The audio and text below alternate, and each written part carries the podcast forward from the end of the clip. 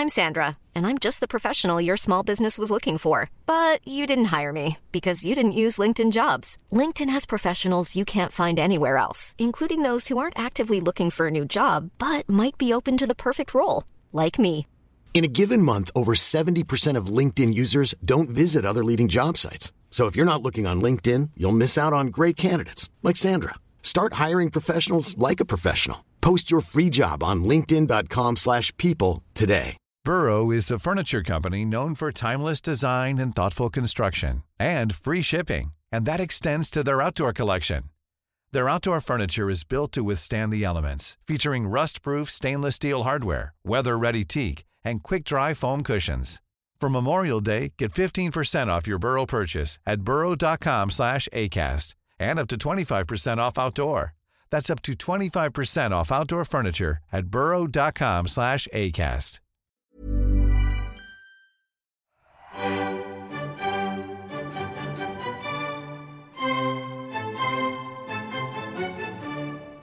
Hello everyone, I'm Chris Wynn and welcome to the Roker Report podcast in association with the Sunderland Community Soup Kitchen as we eagerly and uh, maybe nervously look ahead to a potentially huge Easter weekend for Sunderland as we take on Oxford at the Stadium of Light on Friday, followed very quickly by a huge clash at London Road on Monday as we take on promotion rivals Peterborough United. So to help us build up to the weekend, uh, we have a friend of the pod and a voice I'm sure every Sunderland fan has heard at some point over the last eighteen years in his role as commentator on all things Sunderland on B B C Radio Newcastle and now B B C Radio Sunderland as well. So it is, of course, uh, Nick Barnes. Welcome, Nick. Thank you. Thank you. B B C Radio Sunderland, it was a three-month trial, uh, which I, I gather has gone really well. And uh, I don't think I'm speaking out of turn to say that uh, we've had the green light from the uh, the new D G to, to go ahead with Radio Sunderland, that it just needs to go through all the processes of Ofcom and and so on. But uh, yeah, it will come back. So there will be a B B C Radio Sunderland. Good stuff. Well, there you go. Hot off the press. Thanks for that, Nick. Yeah, how are you keeping? Keeping well? Yeah, good. I'm sort of buoyed by the news that we are being allowed to travel again and we can go to Peterborough on Monday, Easter Monday. I mean, looking back, the last game that we were at was um, Lincoln City, um, which seems a long, long time ago now. And we've had to do all the games since then off um, either the club stream, and, and we did do one game off Sky, but then we had to stop doing that because of rights issues. So it's it's been frustrating and not being able to go to Wembley full stop and do the comment, even do the commentary uh, for um, the cup final was was was tough. But look, everyone's in the same boat. You know, it's just not about Benno and I. Everyone's been champing at the bit to get back to games, and we're lucky. We you know we got a privileged position in the, in the jobs that we do that we can actually go to the games, and we've been to all the home games. And as I say, it's it's great for us now though. We're going to get back to the away game, starting with what you know was always going to be that massive game at Peterborough on Easter Monday. Yeah, I was I was going to say actually. I mean, I had a look back, and uh, you joined us last in March of last year. Uh, which was in the studio with uh, Amp Waterson and Anthony Gare. That's and, right, um, yes. It's, it's been some year, to put it mildly, since then, to be fair. But like you said... So, None I mean, of us saw it, what was coming, did we? I mean, it, it, it, it that, that yeah. sort of, it was like being run over by a truck, wasn't it? I mean, suddenly from, hmm. you know, that position of relative sort of security in every sense, suddenly everyone's been thrown into complete disarray over the last year. Yeah, and uh, I mean, you've just said that you're now allowed to go to away games, which I hadn't realised. So, so what's, I mean, other than being allowed to go to, to away games, is there anything else, I mean, in terms of the, the current state of play with the restrictions, has, has anything else changed other than you're allowed to travel? No, it's largely, I mean, you, you know, with with every game, home or away, you know, you, you, you have to go through the COVID sort of restrictions, having your temperature taken, um, socially distancing at games, interviews, both pre-match and in some instances post-match. For instance, Bristol Rovers the weekend was was done on Zoom.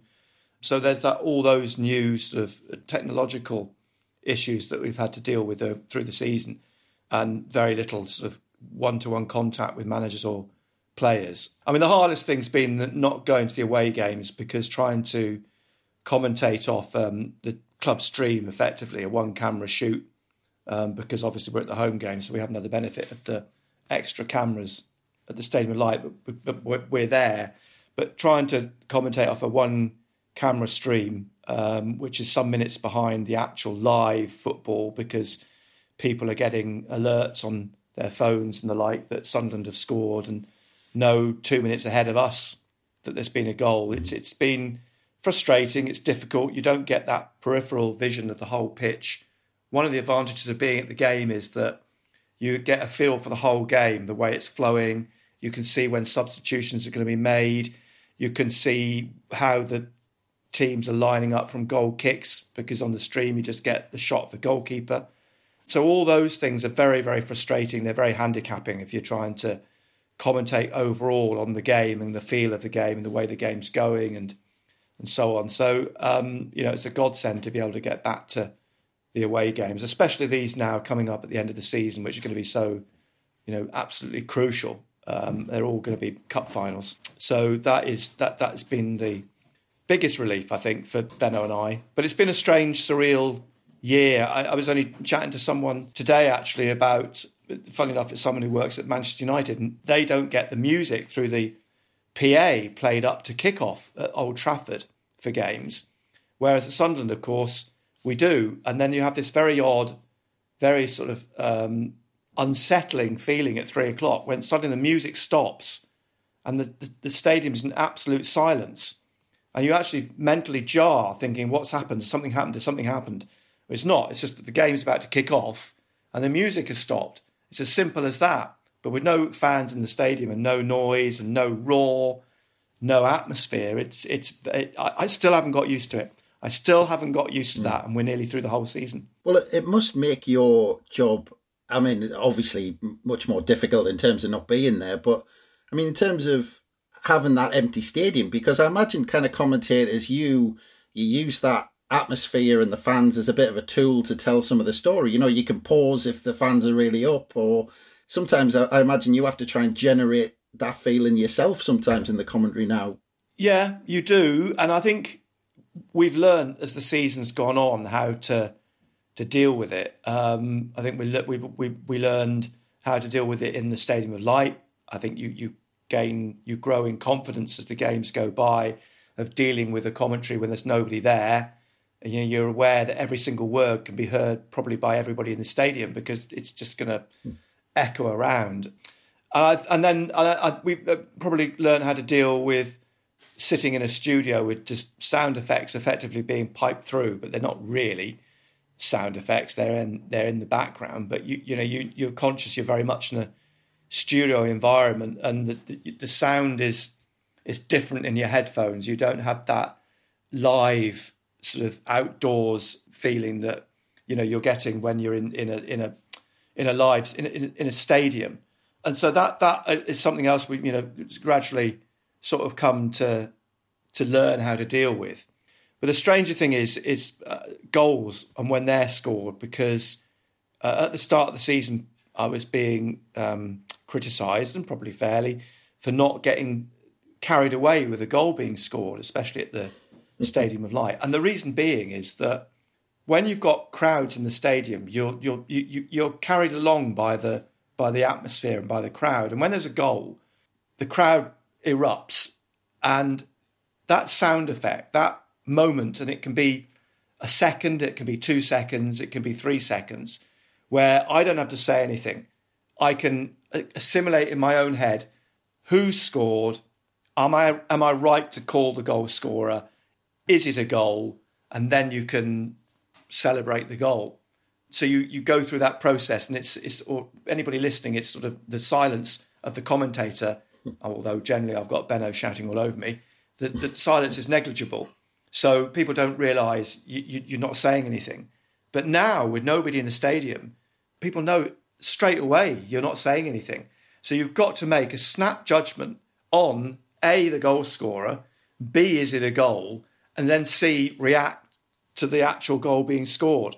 And that is, that's been a, a learning curve again. That's been something I've had to relearn, you know, as a commentary skill, is to learn how to react in stadiums with no crowds to goals being scored. And, you know, it, it, it's it, it's a work in progress. I readily admit to that. Um, and the sooner we can get crowds back in, the better, because they are the lifeblood and they feed us as commentators. They feed the players. The grounds without the fans, it's it's not really ultimately football. Just actually, just because you said you were allowed back into into the away trips again, just just one, one quick one I had uh, that's just cropped in my head is, uh, you know, throughout the, the time when you haven't uh, been allowed to make the away trips, uh, have there any been any occasions where you've thought, oh, I'm quite glad I didn't have to make that, that trip. I mean, I've I've got I've got Accrington in midweek in mind, but I, I could be wrong on that one. I don't mind. Funny enough, I don't. I I, I hate missing any game. I, I, over the last eighteen years, I've missed.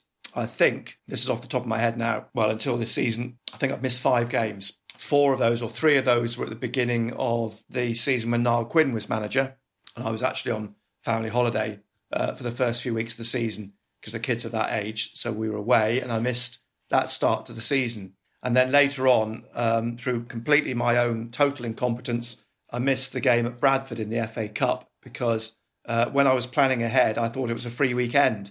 I thought, seeing the blank weekend, no fixture, it was an international break.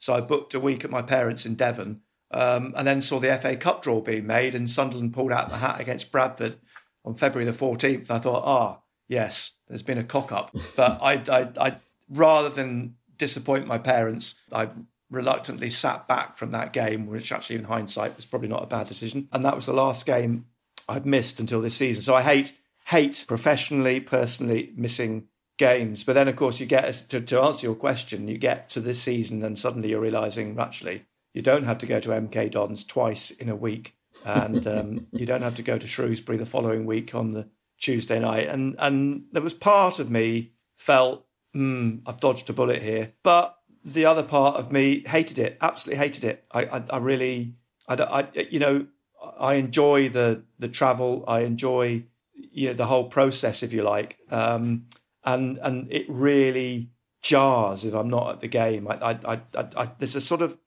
a pride in me, if you like, with my notes as well, with my matchbooks, that I've now got. Um, a book this season which is somehow tainted, it's sullied, because I, I've had to write commentary off the T V stream, or commentary provided by B B C Radio Solent, commentary provided by freelancers at Wembley, and it, and it's and and the the book is in a way it's, it's imperfect as a result, you know, because I've always tried to go through the whole season with every match and documented them religiously, and uh, and this season I've not been able to do that, and whilst I, you know, it, it's it's difficult, um, but I've got to accept it. I can't be churlish about that. It's part and parcel of, you know, where we are with COVID and everything else. But it but it does it is um, it is it's it's hard. It, it's it's been hard to take at times, and you know, you know I'm I'm the, the decision to allow us back to games from Easter Monday. I mean, I was I was for a whole week I was dreading an email saying we've we've delayed it. It's going to be another few weeks, and I was thinking, how am I going to cope with that? Because we really have got beyond the point where this is, you know, uh, common sense or logical, and um, you know, you, you're penalising a lot of people by not allowing us to go. Um, but touchwood now, look, we're back. The trains are booked. I'm going to get on it. I'm going. Well, like I said, um, it's been a year since we last caught up, and uh, there's been one or two changes at the club since we last caught up. Uh, back in December, we uh, swapped out uh, Phil Parkinson with Lee Johnson, and it was a bit odd because uh, kind of nine times out of ten, managers get a honeymoon period, a bit of a bounce, because basically it's anyone but the last fella, pretty much. But Johnson seemed to take a bit of time to get his ideas across and, and kind of really, really get us going. I mean, do you think... I mean, was that down to how much they were drilled in the Parkinson style of play because it was kind of so rigid and uh, and and kind of in that in that style? I mean, did they just need that time to change over to the new method, do you think? That's quite interesting. I, I've not thought about it in that respect. I think, I mean, it's always difficult when a new manager comes in because, um, look, to, to sort of highlight it, we've seen Joey Barton and his comments about Ben Garner and Paul Tisdale last week, which, you know, to my mind, were totally unprofessional. But, you know, he, he's been, I guess, in his own mind, brutally honest about the previous regime. And the reason he's come in is because they failed. And no wonder he wants to come in and change things and, you know, throw everything in the air and start again. So I, I think from Lee Johnson's perspective, he would never be disingenuous enough to say, look, Phil Parkinson had got it wrong, or this wasn't working and we need to do this. But he clearly had a completely different way of working to Phil Parkinson. I think that's become increasingly clear over the last few weeks. Phil Parkinson was very much uh, conservative with a small c in the way he worked um, and the formations he employed and the way that he uh, managed the team during a game, which is a polar opposite to the way that Lee Johnson works and, and how he, uh, you know, embraces technology. He's embracing, we've seen already, you know, the, the appointments in the last couple of weeks, head of data and analytics and so on. They're, they're worlds apart. So I can understand why Lee Johnson found it, you know, probably um, quite challenging when he came in to uh, try and change the, well, the mentality for starters, the psychology, the training, the the tactics, the formations. That was a lot. That's a lot to change. And I think he was right in the sense that, you know, he knew he had the personnel. I don't think there's any question all along. Managers know whether a player's good or they're bad. And I think that's one thing, you know, Charlie White, for instance, is a, a prime example of this. Both Jack Ross and Phil Parkinson, despite Charlie White misfiring, always said that there was a player there. There is a player there. If you can find out the way of getting the best out of him. Now, Lee Johnson has found that. That is a, a real sort of plaudit for him. That's a real tick for him that he's managed to find a way of playing that completely suits Charlie Wyke, has rebuilt his confidence, um, has transformed him. But uh, these managers would always tell you that player was there. It's finding the, the key to unlock what it was that was preventing him from, from finding it. I think, you know, it, it, Lee Johnson's an interesting character, and I think he's right in what he said about the club, that whoever you are, wherever you are, if you're offered the chance of managing Sunderland, you're going to take it. It's a massive club. You know, in terms of the your C V, to be the one manager that takes it on and cracks it, imagine what that will do for him as, you know, his reputation in football, let alone what it'll mean for him as, you know, from from a Sunderland fan's perspective, to be the manager that finally cracks it at Sunderland and brings them success again. And he's already done, you know, already he's he's won a cup. He's got Charlie White firing. He's beaten Joey Barton. Look, he's ticking boxes. And even if he was to leave at the end of this season, he's done enough in the short time he's been here to have already made a name for himself, um, albeit at the third tier of English football. So in that sense, it's very promising. And I think it's been a remarkable turnaround when you think about that opening day defeat by Wigan for him, um, and where the club were then. And I think a lot of fans were struggling to come to terms with Sunderland even being necessarily in the playoffs, let alone possibly in the top two. And now we're sitting talking and they're actually on the verge of being in the top two. And many, many fans would actually argue, and quite validly, that they can probably go up automatically.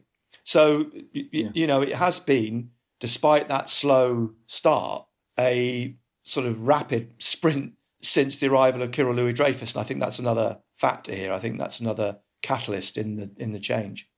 Well, you said it was interesting, actually, Nick. Um, and I was looking at the stats earlier, and it was I found it quite interesting in terms of that start that Lee Johnson had, because in his first twelve League One fixtures, he, he actually had a slightly worse record than Phil Parkinson's last twelve, where Johnson, uh, he won four and lost three, and Parkinson won five and lost three of uh, of their respective twelve games. But, I mean, since, because they turned round at the Doncaster game, which seems an age ago, but it was actually only in the middle of February, Johnson's won eight of, and drawn two of the, the last ten league games, which, I mean, isn't a pretty amazing turnaround to just almost kind of click into that run. But I mean, like we said, we'd started on that that Doncaster game, which was that kind of huge, that big victory, you know, where we, we, we kind of got, got some goals under our belt. But I mean, is, has that been the main difference for you that Johnson's brought in, that, that difference in the final third?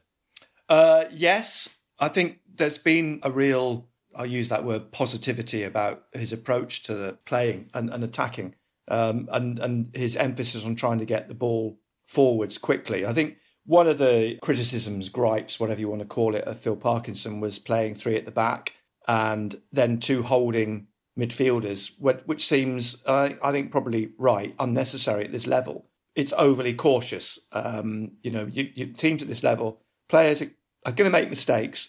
They're going to lose possession, but you're going to get possession back quickly. I think if you work on that premise, I think Lee Johnson probably works on that premise. If you you, you put your emphasis on the forward third, if you like, and the midfield. You're going to get more possession there with players who are ambitious and want to get the ball up into the penalty area. And he made it quite clear from the start he wants to put five, six players or get five or six players into the eighteen-yard box when Sunderland are attacking, because that, as a percentage, increases your chances of scoring. And it does. And, you know, you've got to trust your back four, or you, I know he has played with a three, but generally it's been a back four. You've got to trust them. And, you know, he's hit upon a formula where O'Neill and Sanderson are doing a, a sterling job in the centre of defence. Whatever criticisms you have of Callum McFadden, he's done actually a fairly steady job at left back. And when he's not been available, Vokins has stepped up to the plate on most occasions. Conor McLaughlin's, I think, had a steady season this season, in and out, I know, through injury and the international call-ups. But again, he's looked like a progressive player on the right-hand side. Power has stepped into that role where it's needed, when's needed. But the emphasis has always been on trying to get the ball forwards. McFadden likes to get forwards. McLaughlin likes to get forwards. Sanson and O'Neill like to get forwards. Power, we know, I think he's a better player in midfield than at right-back, but even at right-back, likes to get forwards. I'm told, and I don't know if this is true, there are incentives for the players in their pay packets to, to, to pass the ball forwards and get the ball to the front men. But it's clear, you know, even without those incentives, it's more enjoyable to play that sort of football than it is to sit back and soak up pressure and defend. And Sunderland, are, you know, I, I think have, have looked better for it. And they are clearly getting the ball in the box more. I mean, the Bristol Rovers game, for example, at the weekend, which was a scrappy, horrible game, it's always going to be a fight, they still managed to carve out, you know, a- enough chances to, on another day, have won the game three or four nil. So, you know, in that sense, his his philosophy, if you like, is is working. And it was just a case, and as he said it himself, Lee Johnson, he had to get the players to buy into that. Took a few weeks to explain it to them and try and put over his point of view, but they have bought into that. And they clearly enjoy it. I mean, the team spirit is clearly very good. And there's, a, I think, an evidence of that from when we saw them all at Wembley, and the players that couldn't be involved were on the balcony, you know, cheering the lads on. And and, and just even by Aidan O'Brien's reaction after the game on Saturday at Bristol Rovers when I spoke to him, it's just buoyant, absolutely buoyant. So there's clearly a very good team spirit there. There's clearly a mentality in there that they want to see this job through. And, you know, that mood's reflected in, in the supporters as well. I think the fans have, you know, a, a, a sort of almost by osmosis, uh, a, a, a feeling that, that good, positive mood. But but like you said, I mean, it, it would just be it would just be impressive that he's done that full stop. But I mean, his first move was to bring Aidan McGeady back into the fold, which we think now it's a no-brainer. But possibly at the time, you know, people were debating, you know, is it a no-brainer? Was it the right thing in terms of the the, the, the squad morale, and how was that going to play out? And then against the backdrop of the, all the injuries we've had, it's kind of even more impressive.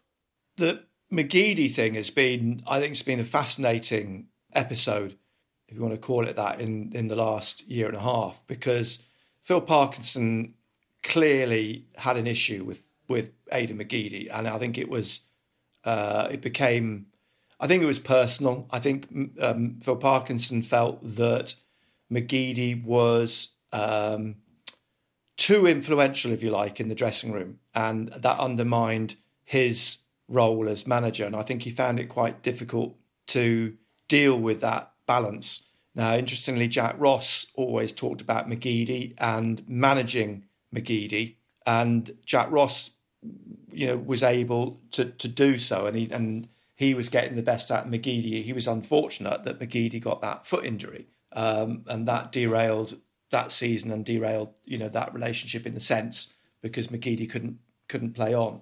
And it's interesting that Lee Johnson has talked about managing Aidan McGeady, and he is a character. He is someone that needs managing, and I don't think there's any dispute about that. And I don't think if Aidan McGeady uh, was honest with himself, he he would say, look, yeah, he's probably quite a difficult um, character for managers to deal with, but only because he is so passionate about playing, he's so passionate about the game, and he's so passionate about winning that he makes it difficult for the managers. He's a bright, bright footballer.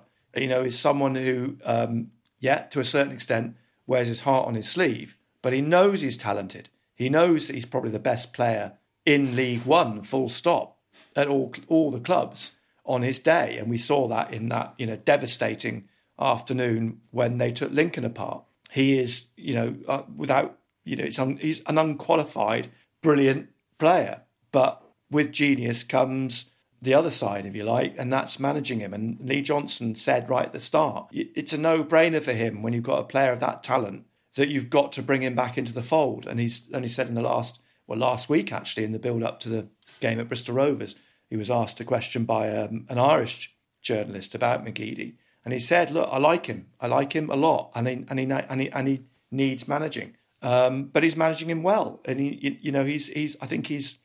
Lee Johnson's been able to bring out all the good things in McGeady, if you like. He's he's made him enjoy his football again. He's made him an integral cog in the in the team, and and he's made him uh, at the moment undroppable. You know, and and you know him and Charlie Wyke, you, you you couldn't even contemplate, consider that those two players wouldn't be on the starting eleven of any game at the moment because of what Lee Johnson has managed to do with both of them. He's restored Charlie Wyke's confidence, and he's restored in Aidan McGeady a, a different sort of confidence, but in the same way he's restored a belief in McGeady that he's a player that's wanted. And I think that is ultimately, Aidan McGeady is someone who wants a manager to put an arm around him and say, look, you're the best player at this football club.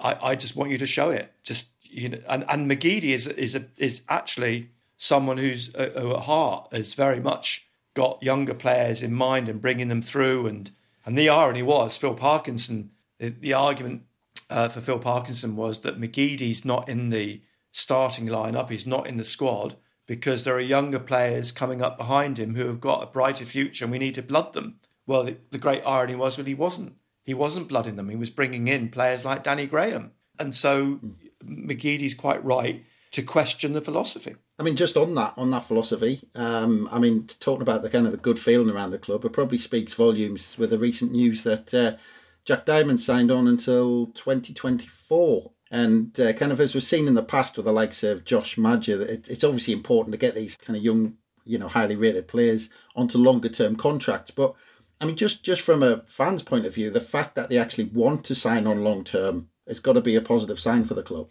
Yeah, and I think, Uh, again, I think this is a big reflection on um, the mood change, the mood shift. I think, you know, ultimately, as, as Jack Diamond, I know, you know, you can sometimes read a press release and think it's a little bit anodyne. It's clearly been written by someone else. But the the crux is that when he says, like, I've been with this club since I was fourteen, it's, you know, I've grown up with it. Well, that's that's true. And, you know, any young player, if you've grown up at any football club, but to grow up at a club the size of Sunderland, clearly it would mean something to be able to stay there and look forwards now to a brighter future. Now, you know, he signed at a time when there's a very good chance Sunderland are going to be playing in the Championship next season. Um, and if you're in the Championship, you've got a, a chance of being in the Premier League. So, you know, the future in that sense has got to be one that a young player looks at and thinks, here's an opportunity for me. Another example of this is Dion Sanderson, and all the talk about Dion Sanderson signing for Sunderland. Put yourself in Dion Sanderson's position. He's having a whale of a season. He's having a fantastic season at Sunderland. But he's from Wolverhampton. He plays for Wolverhampton Wanderers, who are in the Premier League. He's he's pulling up trees at the minute. He's getting noticed. He's he's making headlines. And people are saying, sign him. You're Dion Sanderson. You're from Wolverhampton. You're from a Premier League club. At the end of the season, you can go back to Wolverhampton and you'll be back at a Premier League club. You've cut out all the ifs and buts. What league will we be in next season? And yes, he might come back to Sunderland for a season on loan if they're in the Championship. But if you were Dion Sanderson, you're about to play for your boyhood club, Wolverhampton Wanderers. So put yourself in Jack Diamond's position. Put yourself in Dan Neal's position, or one of one or two of the other young players who've come up through the ranks. And you've got the opportunity now to sign and play for your hometown club, probably in the Championship and hopefully in the Premier League. Well, what sort of carrot is that to dangle for them? And now we've got Kirill Louis-Dreyfus in. Now we've got Lee Johnson. Now we're going to get a head of recruitment next month. We've already got a head of, you know, uh, uh, data and, and analytics, et cetera.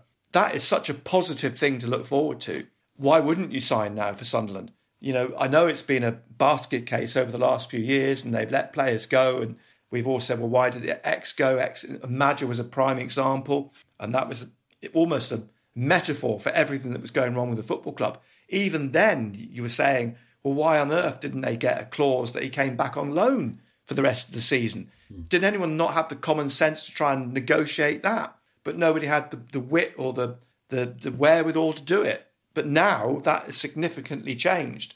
And for a player like Jack Diamond, under a manager like Lee Johnson or a head coach like Lee Johnson, with a mood that is, is surrounding the, the football club, and a young owner in Kirill Louis-Dreyfus that is making all the right noises at the moment, why would you not sign? So that's got to be a big positive. Yeah, and you mentioned the, the new owner there. Obviously, you actually talked about some of the, the, the recent appointments as well, you know, that the, on the data side, on the recruitment side. I mean, the, so so many changes, so many obvious changes, you know, real big changes at the club. But, um, but I mean, just, just you going in and around the club, into the stadium, I mean, have you seen any small changes happening around the club that, you know, it's kind of a, the culture's changed, that, you know, can you get a sense of that and a feel of it when, you, when you're in there? Yeah, I, more from just um, bumping into people who work at the football club and who've come back off furlough and they're going back in now. And I've met a few that have um, been in the offices when Kirill Louis-Dreyfus has been around. And they said the mood change is so significant. There's a real feeling of um, that this is a club on the up again. You know, Kirill Louis-Dreyfus has made himself very much uh, be seen, be heard around the office, and, and embraced everybody coming back off furlough who have come back off furlough. I think in the last couple of days as well, another significant change has been in the um, season cards and the number of messages on social media thanking Chris Waters, the supporters liaison officer, and all the help he's been given. I noticed a message this afternoon from someone. Thank you, Nicola, in the ticket ticket office for all the help you gave me and my son in getting our seats and renewing our cards. I mean, that, that is, you know, when you look back a couple of years and staff and the club were being berated and belittled and people weren't going to go back, and it was just a horrible, horrible, poisonous, toxic atmosphere surrounding the football club. That is such a significant sea change that you can sense that people are, are, are starting to feel good about the football club again, and quite rightly. And, and you know, these things, I've always said, are cyclical. Football clubs go through these processes. You only have to look at all the clubs that have dropped down to what is now League Two, Sheffield United, Wolverhampton Wanderers, to, to, to League One, Leeds United, Nottingham Forest, Sheffield Wednesday, Manchester City. Look, they've all bounced back. Um, it may have taken some a long time, it's taken others a shorter time, but they all get back. If you're a big football club, you you you will climb back up the ladder again. And Sunderland's a massive football club. They'll get back up that ladder. And actually, I think a lot of people will look back rather fondly in some strange, mis- misplaced probably view of their three years in, in League One if we do go up this season, because there's been a lot to be positive about.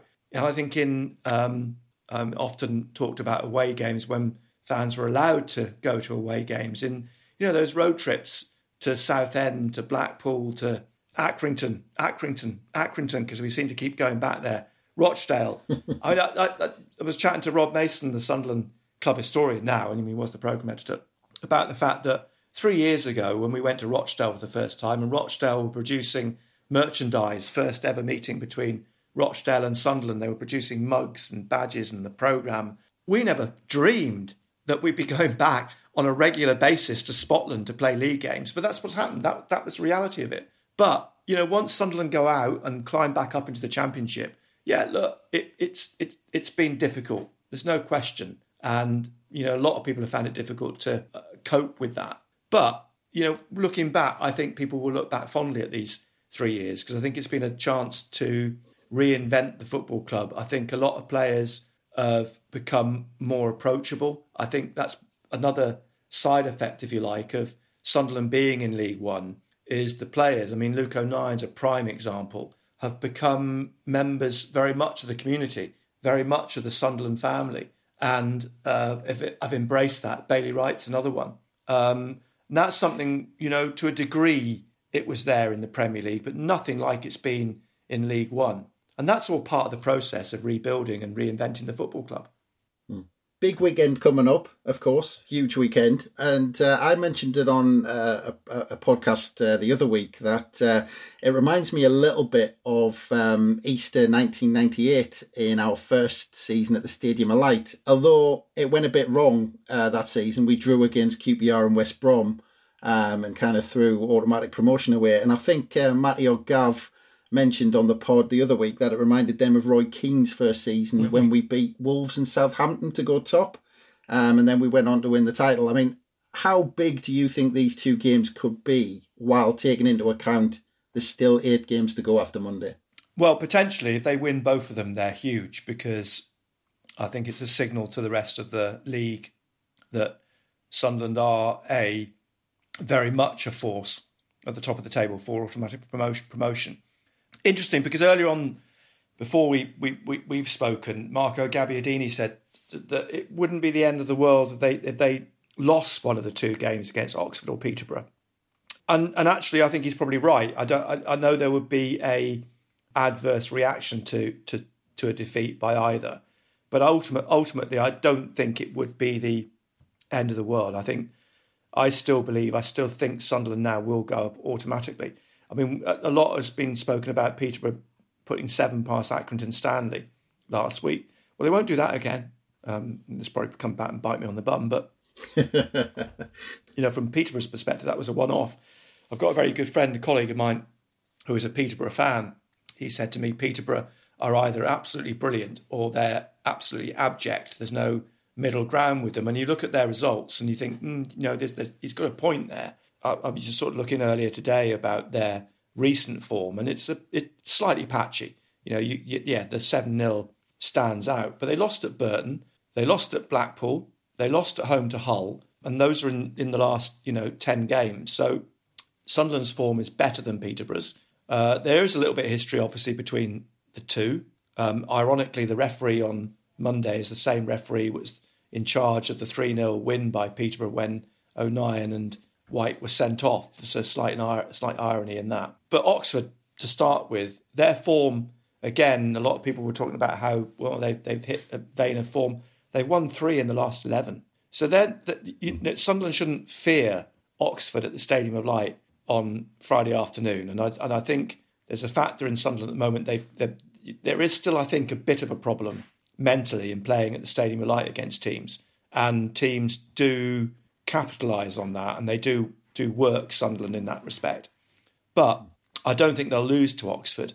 And I think going away from home now, and I think as they showed at Portsmouth, going to Peterborough on, on Monday shouldn't hold any fears to them. In fact, I think the way the players are thinking at the moment, they'll be more than fired up for that game on Monday at Peterborough. And as you say then, there are eight games left. Now, they're difficult games, yeah, I admit that. You've got Charlton, who are pushing for the playoffs. Wigan, who now resolved their ownership issues. Um, they're probably going to, you know, be okay. Um, Blackpool twice. Well, look, Blackpool at home, I think, are probably going to be one of the tougher games in the run-in, because their home form is very, very good.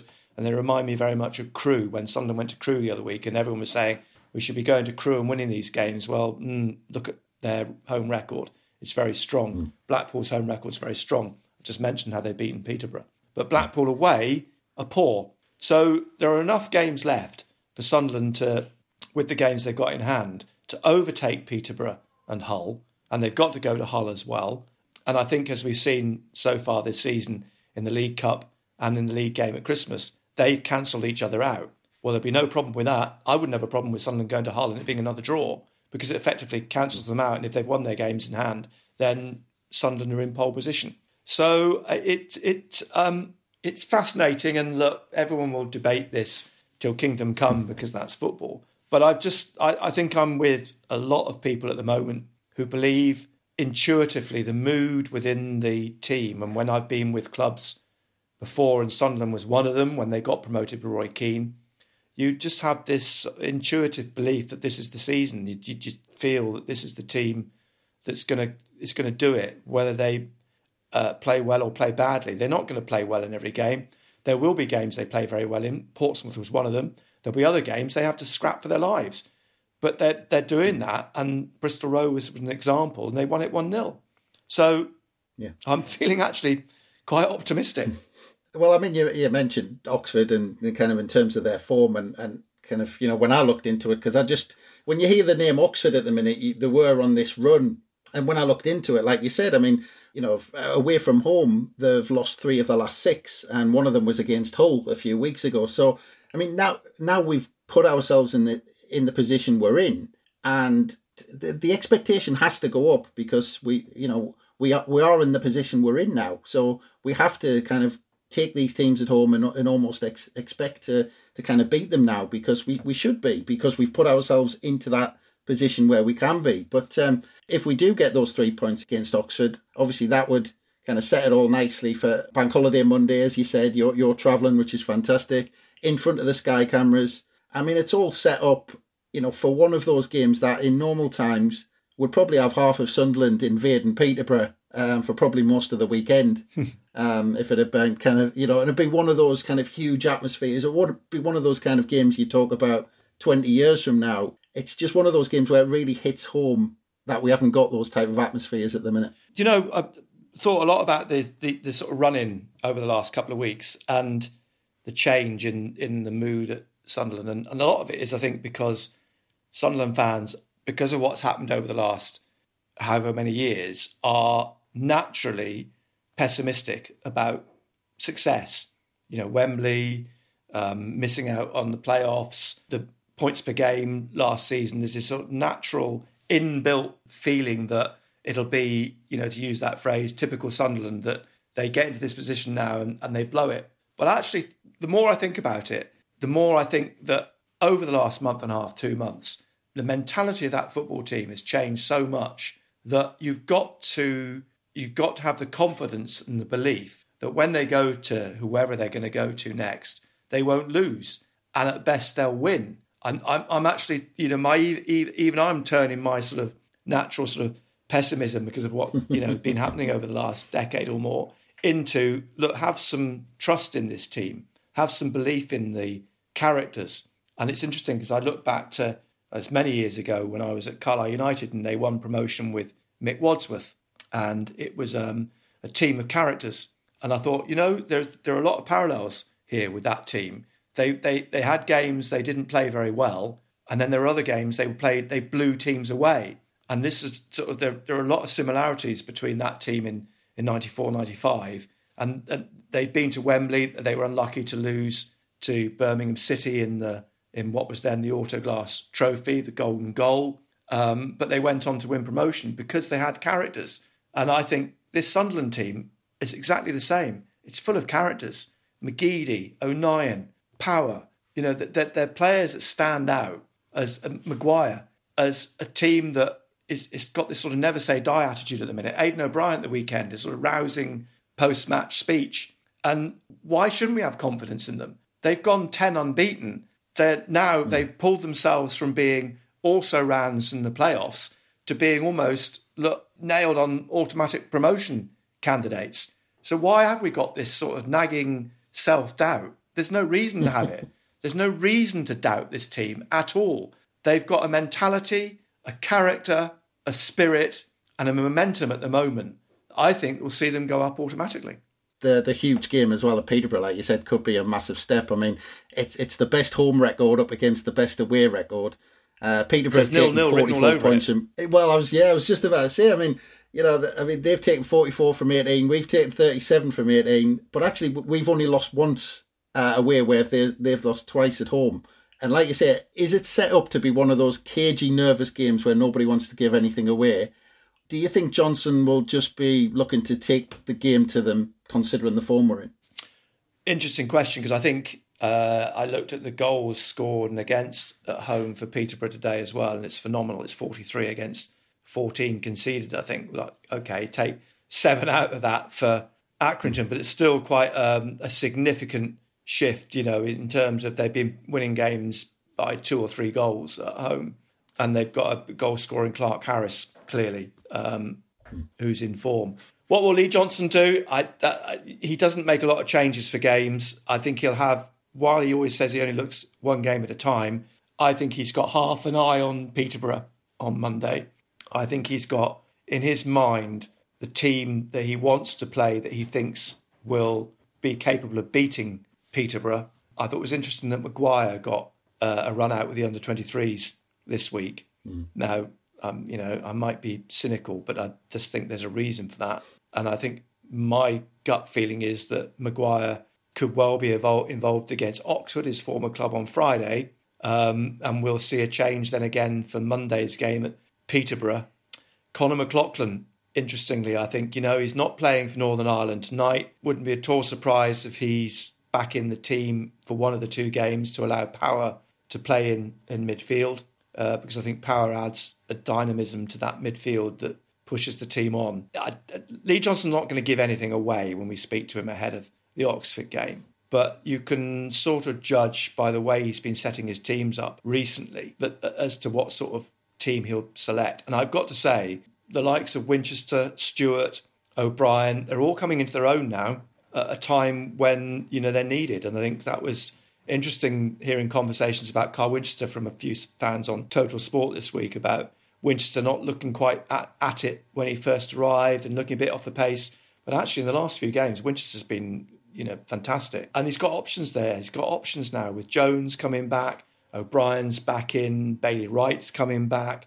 To me, just... Ross Stewart could have a part to play as well. Sure, he will have a part to play.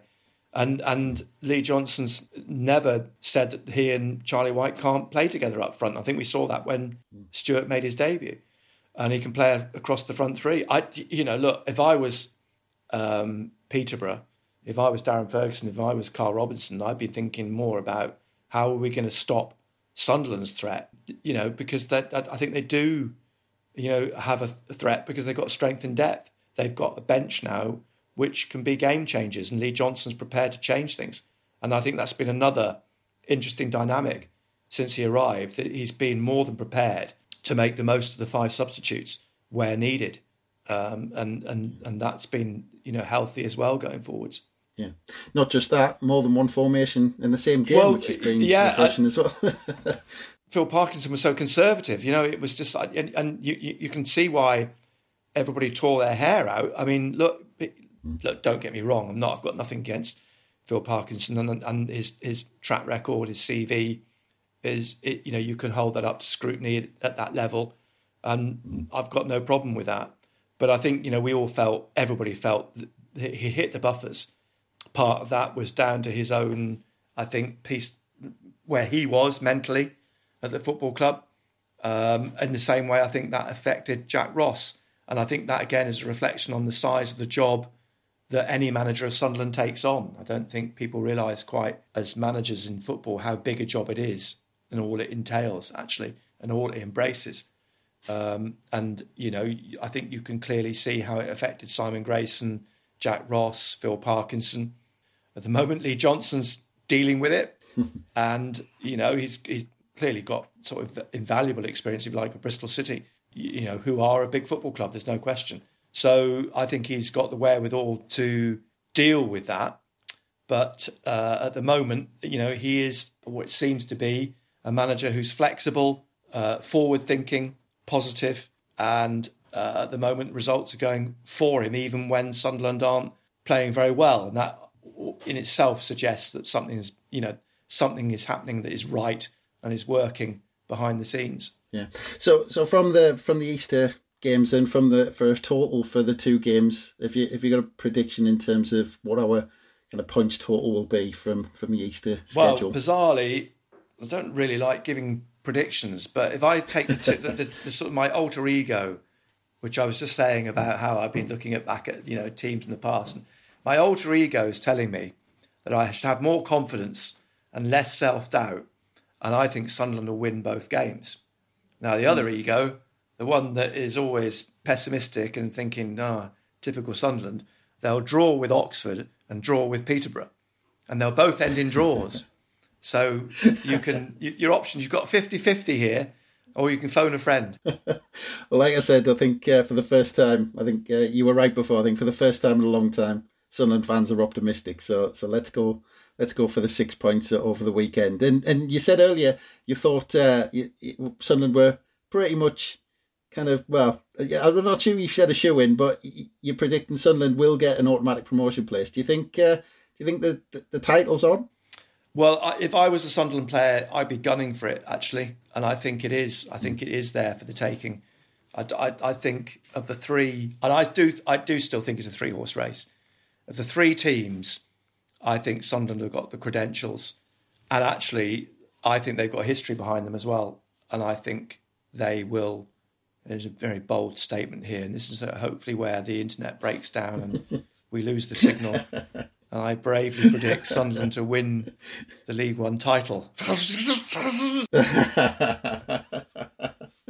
Well, there you go. Heard it here first. It just leaves us to say, well, have a, have a great Easter covering the games, Nick. Oh, I was going to ask, actually, have you already sorted your prep out, or is that still... No, I've, I'm, I'm working... I've, I've done my Oxford prep, and I'm, I'm sort of started on the Peterborough prep because the turnaround's so quick. Um, yeah. So I'm ahead of the game on that one. I've just got to fill in the Fleetwood score and then do the team that played uh, against Fleetwood on, on Friday. So that's Sunday's Sunday's homework, is to do the uh, the team that played for Peterborough against Fleetwood. Uh, all the other bits and bobs, the Subutia figures are, are drawn in. The, all those bits and bobs are done. Brilliant. Well, I, I really uh, genuinely hope you uh, enjoy yourself over the weekend, because I, I actually, I suspect if, if you enjoy yourself, then we all might have uh, a good weekend, uh, Easter weekend. This well, no, weekend, no, it just but, makes it uh, it's a happier journey back on the train with Benno. That's all I'm looking forward. It's, it's all about it's keeping it's keeping him he's keeping Benno happy. It's all about keeping your co- commentator happy. It's all my life revolves around. Well, keep Benno happy. The world's all right. Good stuff. Well, I hope he's over the moon by mon- Monday evening. But uh, but yeah, but but look, just leaves me to say thank you very much for your time, Nick. Uh, it's been an absolute pleasure. No problem, Chris. Pleasure. Thank you very much indeed. Thank you. Good stuff. And, and thanks again, everyone, for listening. Um, look out for the player ratings uh, immediately after the final whistle on the site, and our player ratings pods that should drop uh, very soon after the final whistle. But, uh, but from us, it's bye for now. Rock me, baby. Rock me all night long.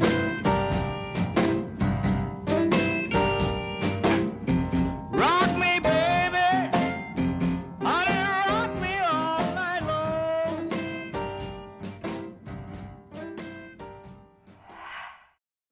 long.